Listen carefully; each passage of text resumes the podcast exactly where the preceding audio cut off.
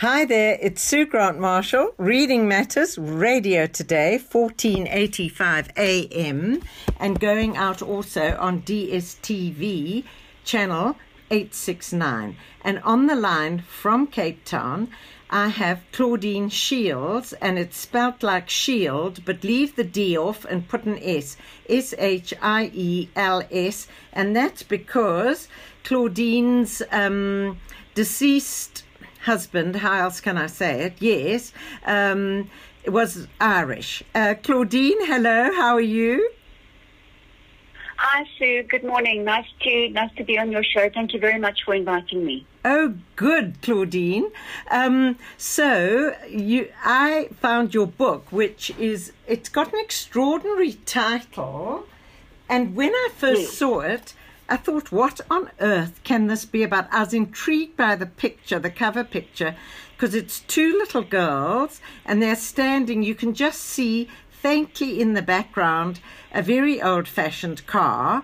And then the title is Walking Through Front Doors, and the subtitle Seeking Justice for a Stolen Childhood, which is actually putting it very mildly. Your childhood was oh, one of abuse yeah. and horror.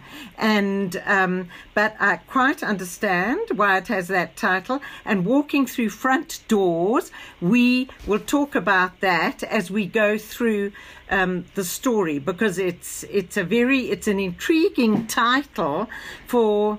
Yeah, mm. for a, for an intriguing and, and horrific book. That I must say right up front, Claudine, you loved reading books all your life. That has been your passion. And when you were a little girl and all this horror going on around you, reading was, in fact, in a way, your salvation. Am I right? It was actually an escape uh, because I realized that you can go many places without actually leaving leaving your home or wherever you are with your book and uh, it really fed my imagination. And in those days of of horror and abuse, I really needed a, a strong imagination because I needed to keep my eye and my imagination on what was normal. I needed to imagine a life beyond what I was experiencing. So imagination was incredibly important to me, and whatever fed that became vital. But of course, um, as you'll find out in the book, uh, reading was taken away from me. yes. as part of the bigger picture of abuse. Absolutely. And you know, I'm going to just uh, talk about that now because this is obviously a book show. And I grew up in uh, Kalahari in Botswana. Uh, reading books that was we lived in very isolated um, communities and reading books was my sheer sheer delight and and a form of escapism, yes. as you say. And you're um, yeah. sorry to use a cliche, but she certainly was your wicked stepmother in her many efforts to punish you, control you, and your sister Lisa, who was about four, five years younger than you, as I recall, um, said, yeah. You may no longer read. Um, and I, I just I can't think of anything more inwardly cruel than that, than than taking away your joy, your pleasure, your escape. Yeah, we. It was. Um, I look back and I realize that uh, you know the there was such an incredible creativity involved in thinking up these rules and regulations under which we had to live. Um, I don't really understand the mind that can think of these things, but um, we were. I was still allowed to read, but it was it was only to be half an hour before bedtime. Yes. I was not allowed to to be in my bedroom during the day reading my my books, my beloved book collection, or um, if I took a book out the library, it had to be. I could only read for half an hour before our lights went off, and the lights went very uh, thirty. Yes, Yes, seven thirty for when and we were forced to go to bed early. Yeah. Yes. And so, I on a rainy day, I couldn't be, you know, lolling on my bed, lost in a book. No. So I learned to read walking to the station. I learned to read, um, you know, walking, walking to the shop. Yes. Um, I learned to read sneakily. And you know, who wants who wants that in your life? It's yes. bizarre. Yes. Um, you know, at best. Yes. um, horrifically abusive at worst. Yes, and now, you know, I think if I, which of course, you know, I'm not a publisher, had a subtitle for your book, it would have been The Gun, because over your young lives hung the spectre of the gun and your dad. Putting the two together, even though the gun was not flourished often or used or whatever, it was always, always there. And that is what, in a way, dictated your behavior, your coping with abuse. So let's go back to the to the very beginning because you were born, you and your sister Lisa, into a very happy family, and then you know that's uh, in a it's it's in a way how the book starts in yeah in a way. Um, explain your mother said to you let's go and see the lights at Muizenberg you were living in Plumstead. And so off you set in the car you and your sister and I think it was your grandma. Yes, that's right. you tell the yes, story. My, my, my paternal grandmother. yes.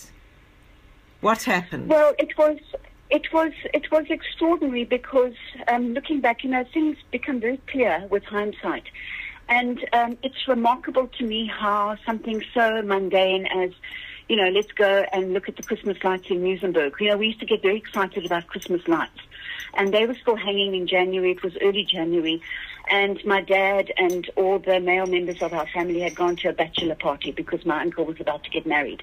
And we set off in my father's new car, which my mum didn't really know how to drive. And for some bizarre reasons, for some reason I, I still do not know to this day why this brand new car stalled on the railway line. And um, you know, without giving too much of the book away, Yes. a train came. We, my granny, managed to get my sister and I out of the car. My mother not. She froze in the front seat, and the train hit the car and took us clean in half. Um, my mother, remarkably, uh, didn't hardly had a I've lost you, Claudine.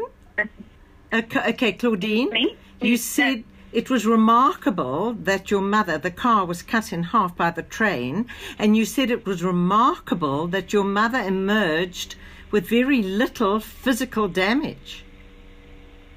Yes, because it was um, it was a, a Renault in those days. The engine was at the back, and so the front of the car was light. So the train just sliced the front of the car away, and uh, my mom was just left with really a little bruise on her forehead. But um, unfortunately, there was a lot of trauma, um, post-traumatic stress that resulted from that.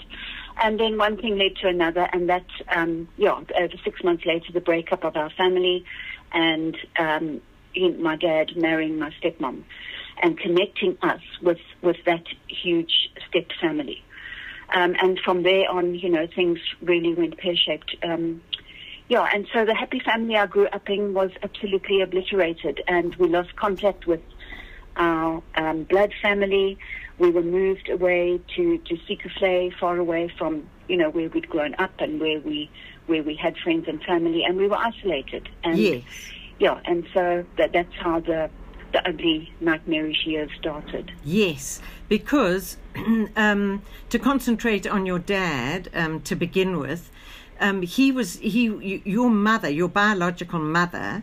Um, with whom you were later reunited, much later, um, she went suffered from um, PTSD, which we recognise today. But we're talking about what are we talking about? The fifties, sixties.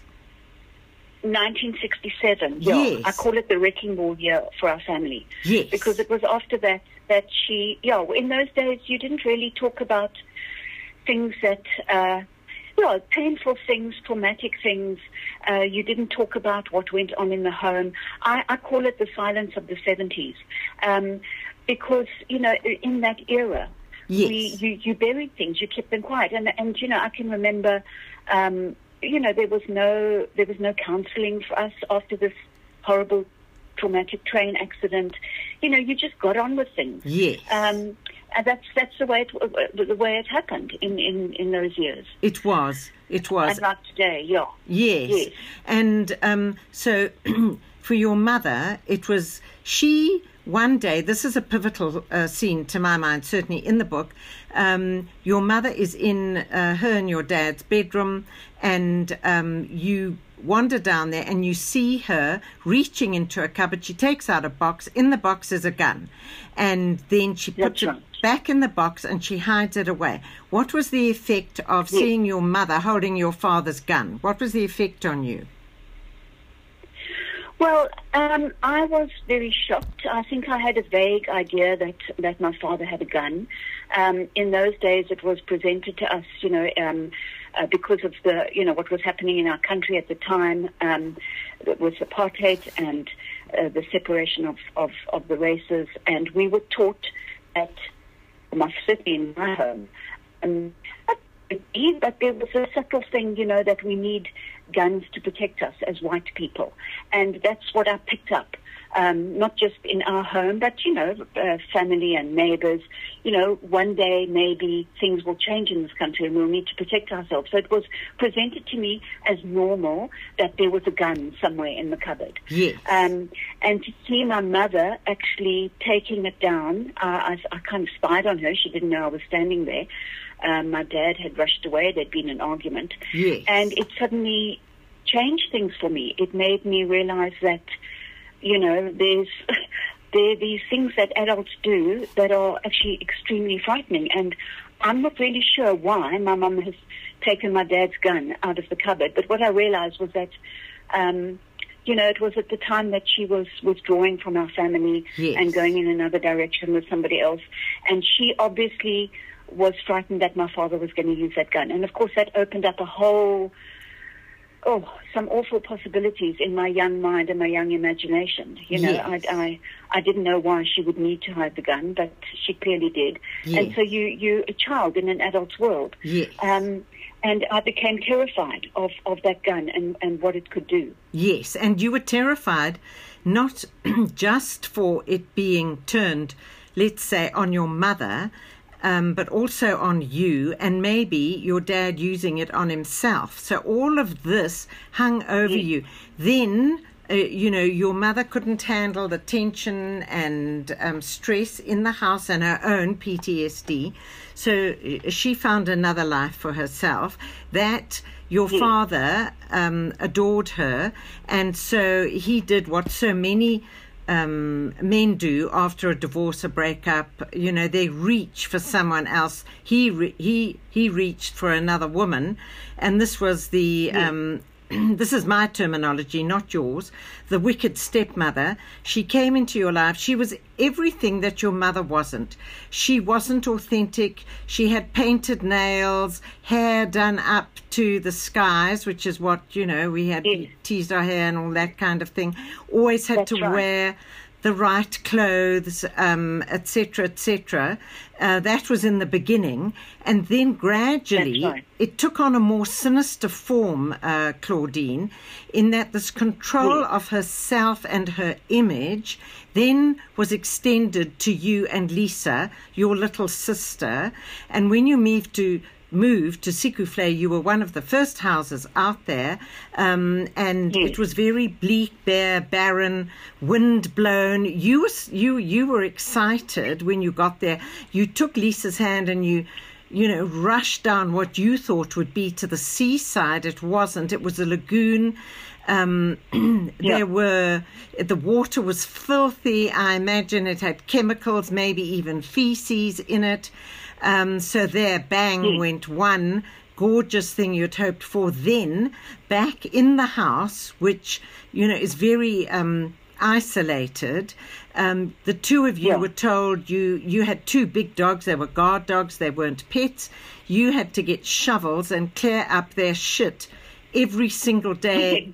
You had to clean the yard. She moved to. um, domestic workers into a Wendy house in what you felt were were not livable uh, conditions. And you voiced, Claudine, you voiced your dissent. And then what happened as a consequence of you speaking up? You know, um, it was it was shocking because the whole there was an entire regime change. I mean, you know, when I speak about this excitement at moving to Zeekoevlei, we've been there watching the house going up, and um, you know, the the the this beautiful what we saw as a lake and yachts and and and we we were so excited, and I kind of buried the missing my mother um, under that sort of excitement. And all and my glamorous stepmother, you know, she in the beginning to two small girls, she looked wonderfully glamorous and. Um, and she was kind. She was very sweet to us in the beginning, and especially in front of other people. So it all looked wonderful. And then when we moved down to Sikasay and realized that this wasn't the seaside playground, excuse me, we'd imagined, that kind of went along with the same dismay that we started feeling at how the whole atmosphere and the whole regime within our house started to change under her control. It's like once we, we got, you know, away from all our blood family, Yes. once we, we got down to this isolated place, everything kind of turned a different shade. Um, and it, yeah, it was horrifying to me that my look, my stepmother and her family came from um, a very different type of family to my own blood mother. My blood mother comes from England. Um, my stepmother is, is Afrikaans. All her family were very well to do Afrikaans people um, from you know wine farms and things like that. And they had a whole different way of dealing with people, and I hadn't been raised that way. I mean, when I say people, I mean people of color. Yes. Um, and the whole thing was just absolutely horrifying to me. And it was horrifying to me that my father went along with it. Yes. But the fact is, you know, as an adult, I can now see it was basic control. Yes. And when people are broken and vulnerable because of what's happened to them in, in recent previous years, you, you're sitting ducks for manipulation and control. Yes, And, and, I, um, uh, yeah, so Claudine, that's- I want to chip. how- I want to chip in there because what um, happened is that your father gradually um, began to change and almost to disintegrate. Your stepmother and the family loved these wild parties. Every weekend Yes. there was another wild party, doors flung open. Anybody passing could walk in. I'm not saying they did, but they could. The music was blaring, alcohol was flowing like water. Your dad um, drank more and more and more. Um, Yes. Became out of control when these drunken men, leering, pawing at you, said. There's one incredible scene where one of these men says, Dance, and you know, you appeal to your father, Dad, I don't want to dance, and he says, Dance, and they're all drunk right. and pawing at you. But then, and don't worry, Claudine, I'm not going to get into um, all of this, but the two of you, you and Lisa, shared a bedroom. So you you went to bed, and then you had two of your stepmother's brothers um, started coming into your bedroom and sexually abusing you, and you couldn't say right. anything. Uh, it was almost a self-imposed um, kind of restraint because of the gun, because you were so worried at your distraught, increasingly um, out of kilter father. We won't even hmm. discuss, you know, the wicked stepmother. Yeah. That you were frightened that the gun would come into play, and so you Yes. didn't tell your dad what was going on. And there were some days when you were hmm. going to school. You went to school in Wynberg, where you had to hitchhike a lift to school, the two of you, because they were so hung over from the weekend parties. Well, the parties would sometimes go on for days, and I mean, people would come and go, and my father would disappear for days. I mean, we, it was literally, I mean, the doors were literally flung open, um, and and people came and went, and Yes. it and and that included into our bedroom. There was no safe place for us. Nobody protected us. My father, it was as if he had just given up and just sought oblivion Yes. rather than, you know, live with what was happening in front of him and with the memories of, of what had been. Um, so he became totally out of control and he wasn't there as a safe person for us to speak to. And, um, you know, we, the gun was always there in the back of my mind. I always felt that my father's pain and anger and things that had also happened in his own childhood. You know, I felt like he was only look he was just looking for an opportunity to discharge that weapon. And, you know, if he hears that to excuse me, if he hears that two men are doing things to his daughters, I, I always, in my young imagination, thought, well, you know, this is a perfect opportunity for him to unleash some of that rage. Yes. And I was terrified because in the 70s you got hanged for murder. Yes. And, um, you know, I thought we'd lose my father. And, Yeah. you know, uh, you, people, you know, will understand that you're looking at the situation through the eyes of a minor, not an adult. So you often get people leveling these criticisms at us. Well, why didn't you tell an adult? But it's it's well known and well documented within this you know field of abuse and, and, and the psychology that goes with it that you are you are frightened. You don't know how the adults are going to deal with it. Yes. You think, um, well, you know, it could there could be hell to pay. There could be violence. There could Yes. be police involved. Mm. You could be taken away by social workers. You, in a, a child in an adult's world, and you've been taught that you know you can trust adults and adults do the right thing, and suddenly here they are not doing the right thing. yes. Now yes. you are meant to go and tell on those adults. And what's more, uh, again, you know, people have said, well, you should have told your father. But the thing is, here are two men that come to your house regularly. They stay over. Your father is often blind drunk. Are you now, these men have already proven that they are prepared to break into your room, even though you barricade it, break into your room at night to get to you.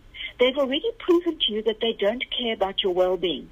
Now, if you go and tell on them, what are they going to do to you in the dark of night when everybody's passed out drunk? yes. They still could come and abuse you. And now, with a hefty dose of retribution on top, yes. they might smack you and hit you. They might, they might do something even worse to you because you've told on them. Yes. So Yes. that's why you keep quiet, and um, it's it's it's frightening to speak about. You also have this terrible, terrible shame that you've terrified that somehow you have invited this because you can't believe that adults will actually do this wicked thing. Yes. So you start to to believe that you are, are a bad girl. yes. And in my case, I didn't want any of my friends or uh, neighbors. There was only one friend I told that you can, you know, read about in the book. Yes. But I was scared that my friends or my teachers at school will think, well, you know, we'd better keep away, keep our children away from that girl. You know, she knows Yes. too much about adult stuff. yes. Um, so, you know, as, again, to wrap that portion up, to summarize, you don't know, you, you're dealing with this through the eyes and mind of a child, Yes. not an adult. Yes, and I think that's So- such an important point because look at the women, grown up women, who are gradually abused by their husbands till it till their lives are endangered, and in fact they are often killed. Our femicide rates. Um, it's Sue Grant Marshall reading matters on radio today, 1485 AM, and I'm talking to Claudine Shiels, S H I E L S, about the book she has written. Beautifully written. It's simple but powerful. You don't exaggerate. You can just feel that you've read a lot of books, Claudine, because you write so well. Now, the book is published by Thank Books. the book is published by Bookstorm, and depending on where you buy it, it's on promotion for another 10 days, two weeks, and it's on Kobo Books, K O B O, and it's also on Amazon, where I think that promotion is still going on.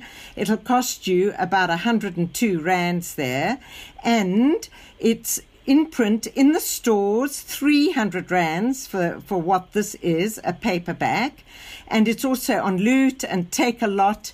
And what's interesting and it might even be exclusive books have this interesting offer at the moment. They're working with uber eats. So you can get food for the mind and food for the body in one go. So maybe it'll end up on uber eats.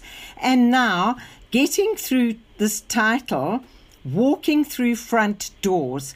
You and Lisa were not ever allowed to walk through the front door of your home. That is what your stepmother right. de- decreed. Yes, that was one of the the more bizarre and actually crippling rules that we had to had to live with. Um, yeah, it was announced to us one day that we were not were no longer allowed to walk through the front door. Um, we mess up the carpet. So you had to go around to the back door and wait. So when they had their own children, my dad and my stepmom, and those children grew up, and we'd be, you know, we would have gone somewhere and be returning. Um, they would all walk through the front door, and my sister and I had to go and wait in the walk down the long backyard and knock at the back door and wait. And often they would forget us, and we would have to knock for the back door to be unlocked and let us in. And I called my book that because I think out of all the rules that we had to live by, that was that did the most damage to my sense of, of worth and self esteem. And it took me a lot of years after that to to be able to actually walk through a front door of a building or a house without flinching and expecting trouble or that I was going to get dragged along by my ear. Um, so it was when I was able to comfortably walk through a front door again without even thinking about it that I knew that I had I got over that. And you how know, old were you? degree of healing had taken place. Yes, and how old were you at that? didn't hear that.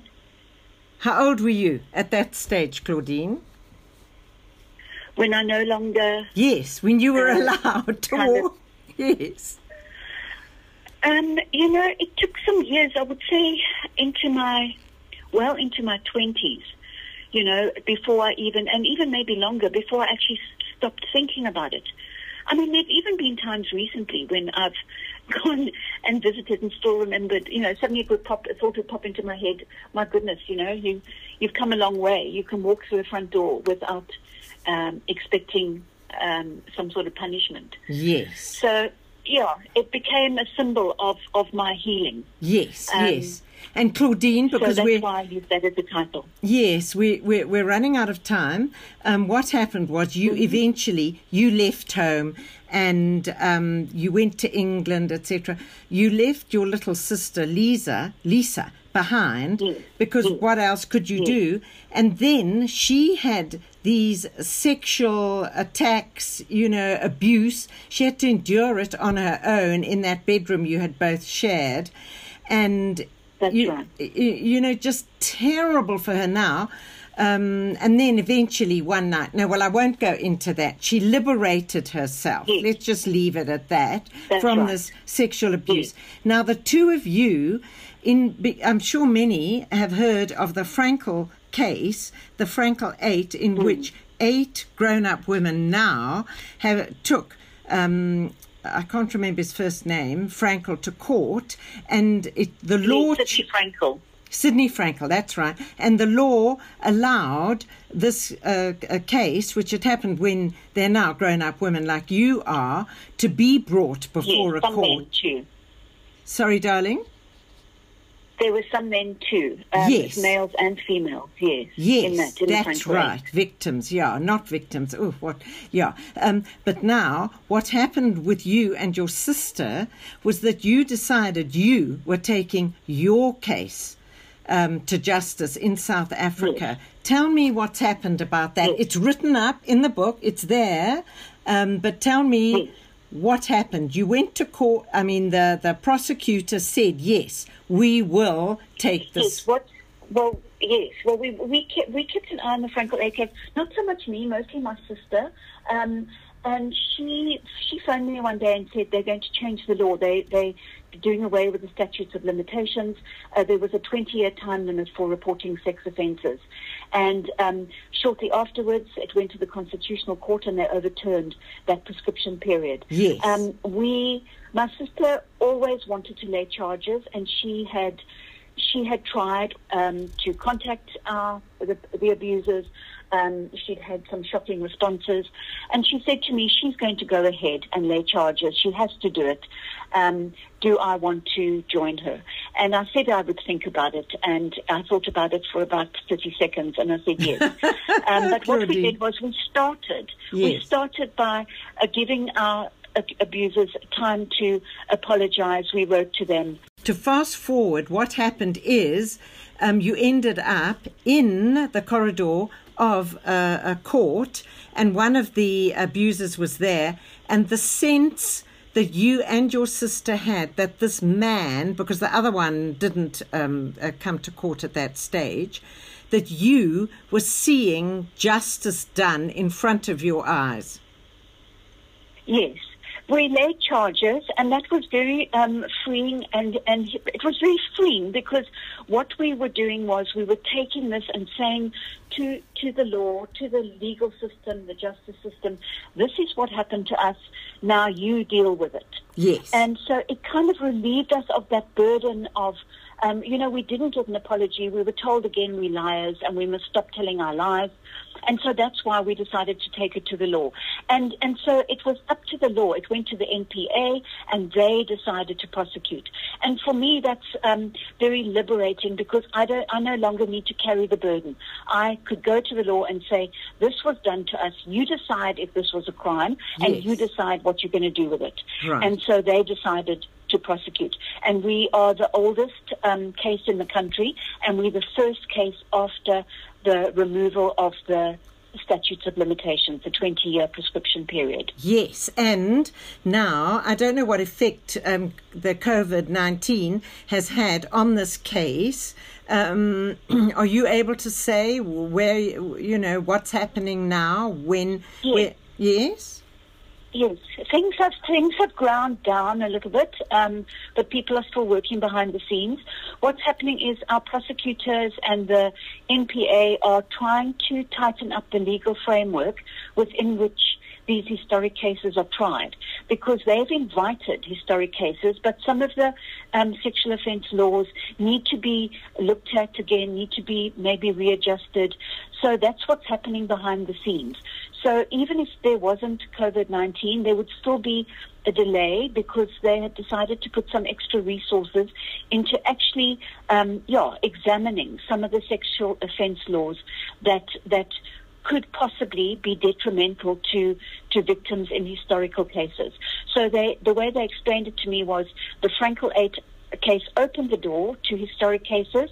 Now they need to build on that and actually make it possible to, get convictions if, you know, victims are brave enough to come forward. Absolutely. And So you, that's where we're at now. And that's the strong word, brave. You know, Claudine, I chatted to you earlier on, and I've got this picture of you in front of me.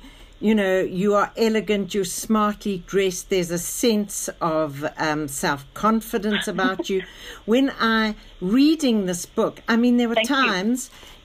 Claudine, I put it down because I thought, I can't believe what I'm reading in a sort of middle class family in, you know, the 60s and 70s South Africa where being white Yes. was to be privilege, etc., etc., and what Yes. you went through, and now again, what you're enduring because it's that secondary victimization that you go through it all again.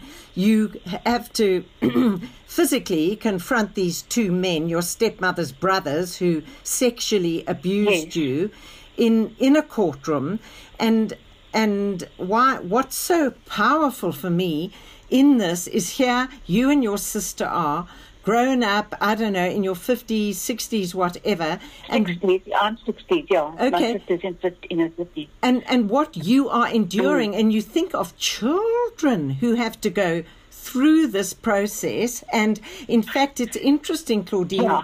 you've told me that at the end of this week 29th of may child protection week starts and in this time of Yes, covid that's right. COVID 19 and abuse and femicide on the increase. You know, it is so terrifying. Um, we've come to the end of the Yes. interview. I really do want everyone to read this beautifully written book, Claudine. You write beautifully. Um, walking through. Thank you, you don't have to thank me. Walking through front doors, seeking justice for a stolen childhood. It's published by Bookstorm, and I've given you all the details about the different websites and where you can buy it and prices, etc., etc. And if it sounds as if it's too horrific to read, it isn't. In fact, uh, Claudine, what you've done, and I don't know whether this was intentional or not, but you have not. Um, what can I say? I can't say gilded the lily. I mean, you have not um, the violence was enough that you did not have to um, use extreme adjectives to describe it. It's there. When you have to get on your hands and knees and clean floors, you're not allowed to use the vacuum cleaner.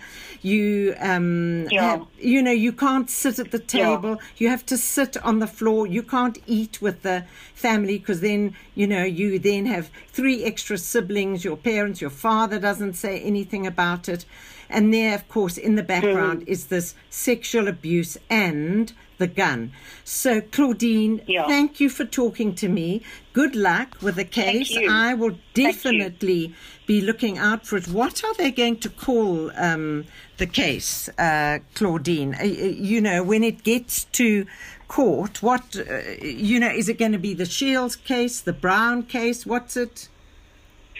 Uh, no, it will be it will be the state versus um, these two men. Um, their names uh, don't come out until they've had an opportunity to plead. Yes. So, um, so yes, but uh, but you know there are there have been quite a few television interviews and some reports about it already. And um, if people want to read about it, I'm Claudine Shiels. My sister is Lisa van der Merwe. Okay. Um, and so I think Google searches will bring up some news reports and some item and some articles about about what's happened up until now in our Yes, case. But yes. it will eventually be the state versus.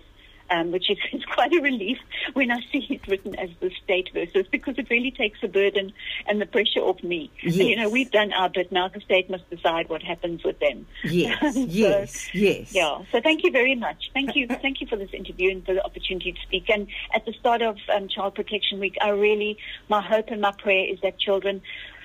Yeah, it's it's it's terrifying to think of what's going on behind closed doors, but there are helplines, and yeah, I just I just hope that children will be brave enough to find a safe adult and to and to speak out because um, yeah, we couldn't, and it it it cost us a lot. Thanks, Yeah. Claudine Shiels. Hi there. So, it's Sue Grant Marshall back again, reading matters on radio today. I'm going to tell you now about another book written by Jacob Dlamini. He worked on Business Day, where I worked for several years. He was the political editor. He wrote a column for it, and his two of his books, Native Nostalgia and Askari. Askari won the 2015 Alan Paton Award. Both books were bestsellers in South Africa and internationally. Now, Jacob is working overseas. I think it's at Stanford um, University. And he has written and is in the process of finishing a book called The Terrorist Album. The subtitle Apartheid's Insurgents, Collaborators, and the Security Police. Oh, in fact, he works at Harvard University Press, at Harvard University, and it's Harvard University Press which is going to um, publish this um, book, which sounds absolutely fascinating. Jacob writes that by using a small object to tell a big story about South Africa between 1960 and 1994, I intend to cut apartheid down to analytical, moral, and political size, thereby challenging the myths that continue to surround popular understandings, or in this case, as Jacob says, I suppose, misunderstandings of apartheid. As the dream, writes Jacob, of a, of a democratic and egalitarian South Africa disappears into a 21st century hellhole of corruption and increasing economic inequality, and he wrote those words before COVID 19. Then he continues apologists for apartheid have taken to saying something along these lines, writes Jacob Dlamini. The apartheid state might have been authoritarian and brutal, but at least it was efficient. Or, in quotes again, blacks were better off under apartheid. Or, the apartheid police were murderous bastards under apartheid or the apartheid police were, but at least they knew what they were doing. Such revisionist claims are similar to the arguments made in defense of Italian fascist Benito Mussolini, under whose dictatorship the train supposedly ran on time. Jacob continues, we give the apartheid state too much credit, however, by assuming that it was efficient. It was not. This did not make it less brutal, but efficient it was not, he repeats. It could not always tell its friends from its enemies, its Indians from its whites. We only have to look at the album, feel its pages, and listen to its voices to know that. So, the terrorist album is a real book, and he has a photograph of it that he took as the cover. Now, Jacob goes into the background here about the terrorist album.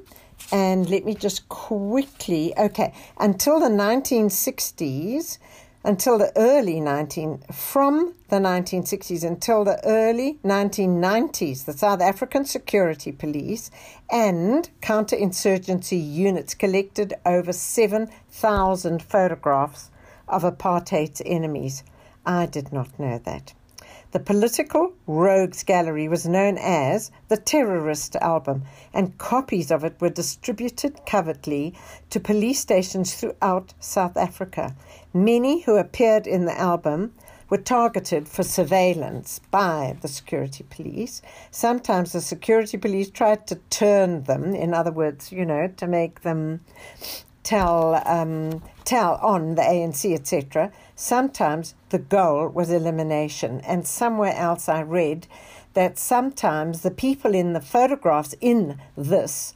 terrorist album who had nothing to do with the supposed terrorists were sometimes eliminated because of the security branch and the apartheid police being so inefficient.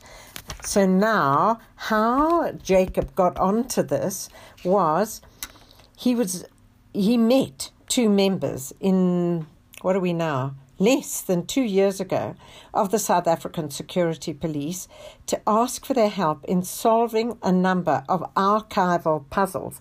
I was working with files, remnants of the Apartheid Security Archive, and wanted to know, among other things, why the police gave their agents, informers, sources, etc., in the anti apartheid movement codes. These were codes that began with the prefixes HK, R, S, and OTV. What exactly, asks Jacob, was the difference between agent HK619 and agent RS 195, both of whom seemed to be spying on the same meetings of the exiled ANC and whose reports were synthesized into one report. Was it a difference in kind? If so, what and how? So, Jacob's helpers were a lieutenant general and a brigadier, both long retired from the South African police. They were veterans of the security police, having joined in 1963 and 64, respectively each had, I can't believe this, each had participated in every major security police mission, from the smashing of domestic opposition to apartheid in the 1960s to South Africa's paramilitary misadventure in the then Rhodesia in the late 60s and to the repression of extra political activities in the 70s, 80s, and early 90s. So, why?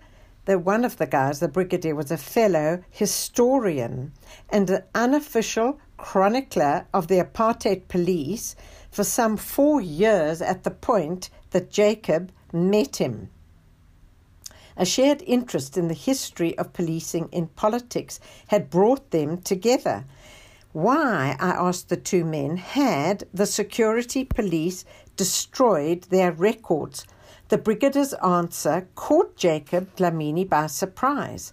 The greatest form of terrorism, said the brigadier, was to destroy our documents. Coming from a man who dedicated his professional life to fighting terrorism, this was strong stuff indeed. So it goes on um, to discuss the brigadier's interest and the code names, etc., etc., which Jacob wanted to know what each one meant. And the brigadier interestingly, believed in the moral and political correctness of what the destroyed material had done in the past, which was to document individuals and their actions, and in its potential to act in the present. In other words, to unmask spies and blackmail former apartheid agents. You know, Jacob told me about that when I interviewed him after um, he just published Askari and there it is again. So Jacob says his anger helped me realize that the album, album that frames the study is important not simply for what it was, but also for what the police made it do and expected of it during the most violent period in the history of modern South Africa. Then it goes on, oh, you know, I've run out of time. Isn't that absolutely terrible. But when it comes out, I will obviously speak a lot more about it. Look out for it. The Terrorist album, Apartheid's Insurgents, Collaborators, and the Security Police by Jacob Dlamini, published by Harvard University Press this year. It is not yet out in the bookstores, and when it is, I will definitely well, how can I say definitely? It's COVID 19. Jacob's in America, I'm here, but I would love to interview him about it.